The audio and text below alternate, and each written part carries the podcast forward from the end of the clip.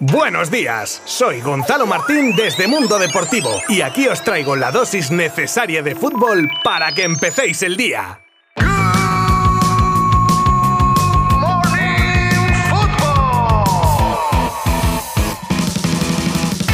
Bueno, pues ya estamos a jueves, así como que no quiere la cosa. Sí, cuando hay noticias interesantes que contar se pasa el tiempo súper rápido. Y hoy viene el episodio cargadito, así que... Y eso que en lo que a partido se refiere, poco. Bueno, nada. De hecho, estamos huérfanos hasta el fin de semana, que se juega el último partido del playoff de ascenso a Primera División entre Tenerife y Girona. Ahora bien, en cuanto a noticias, como digo, sobran, como de las que hablaremos en el día de hoy. Por ejemplo, la despedida de Dani Alves, que no continuará en la disciplina azulgrana, la prioridad de Cundé para la próxima temporada, la presentación de un prometedor Pablo Torre con el Barça, el dardo de Chouameni a su compatriota Mbappé, la denuncia de la Liga al PSG y City y mucho más desde ahora mismito. Os habla Gonzalo Martín desde Mundo Deportivo. ¡Vamos allá!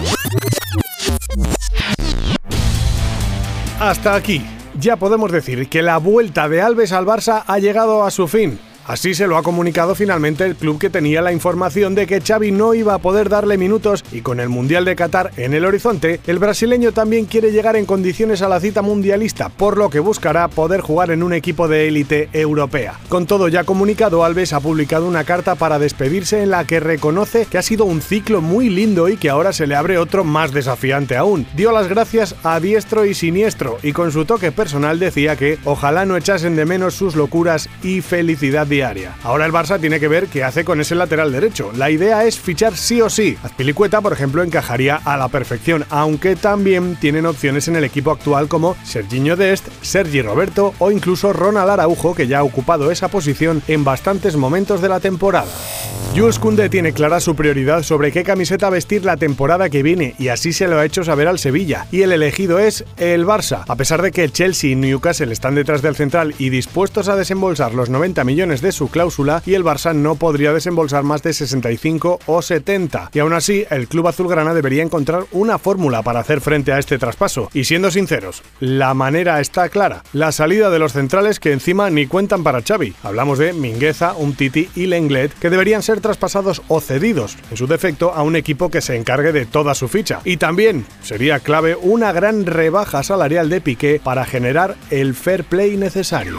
El que ya es jugador del Fútbol Club Barcelona a todos los efectos es Pablo Torre, que firma hasta 2026 y ya se ha vestido de corto y ha dado sus primeros toques con la nueva equipación azulgrana en el césped del Camp Nou, a pesar de empezar con ficha del filial, hecho que no impediría que pueda entrar en dinámica de primer equipo si Xavi lo decidiese. Escuchamos palabras del cántabro en su presentación. Estoy muy feliz, mi familia está muy feliz, la verdad que estamos encantados con la, con la ciudad y espero dar todo para, para poder ayudar al equipo en, lo que, en, lo que, necesite. Creo que soy un jugador que le, le, gusta estar en contacto con balón ¿no? y que le gusta disfrutar de, del fútbol. Bueno, eh, sí que me llamó, al final eh, obviamente me sorprendió que, alguien como Xavi me conociese tanto y bueno, eh, me explicó el, proyecto, lo que quería de mí y, estoy encantado de estar aquí. Al final yo soy racinguista, pero obviamente he crecido también con, con un fútbol como, como el Pep, con, con grandes jugadores pues como, como Leo, como Andrés, como Xavi. Al final me he fijado mucho en ellos, son son mis ídolos. Al final eh, tengo, que, tengo que aprender mucho de ellos y, y, bueno,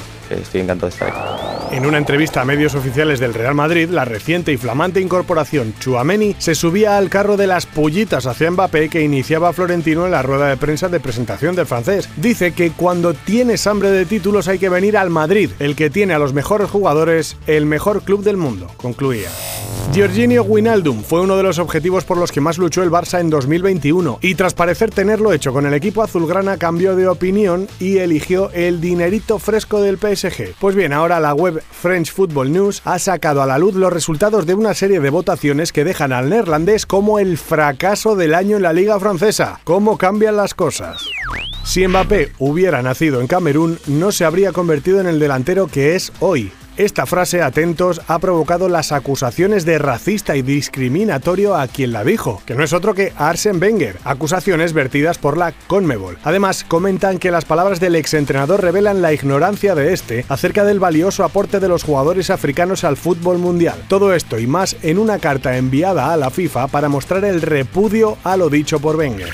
La liga ha denunciado a PSG y City por el fair play financiero y emprenderá acciones legales al respecto ante la Unión Europea, Francia y Suiza. Considera que las prácticas de ambos equipos alteran la sostenibilidad del fútbol y solo sirven para inflacionar el mercado con dinero no generado por el fútbol. La liga ha informado de que ha contratado despachos de abogados en Francia y Suiza con el objetivo de emprender a la mayor brevedad acciones administrativas y judiciales.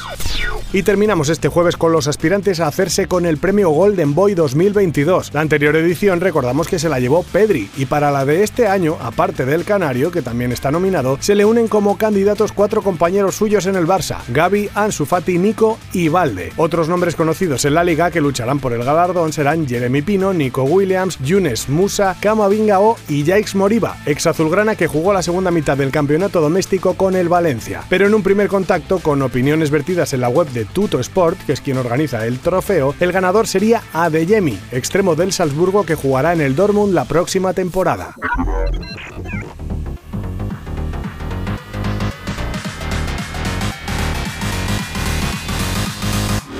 Esto es todo por hoy. Os invito mañana a volver porque cerramos semana informativa en Good Morning Football y tendremos nuevas y reveladoras noticias. Estoy convencido. Y si no quedáis satisfechos, os devuelvo vuestro dinero tranquilos. Mañana más. Muchas gracias como siempre. Abrazo virtual. Adiós. Mundo Deportivo te ha ofrecido Good Morning Football, la dosis necesaria de fútbol para comenzar el día.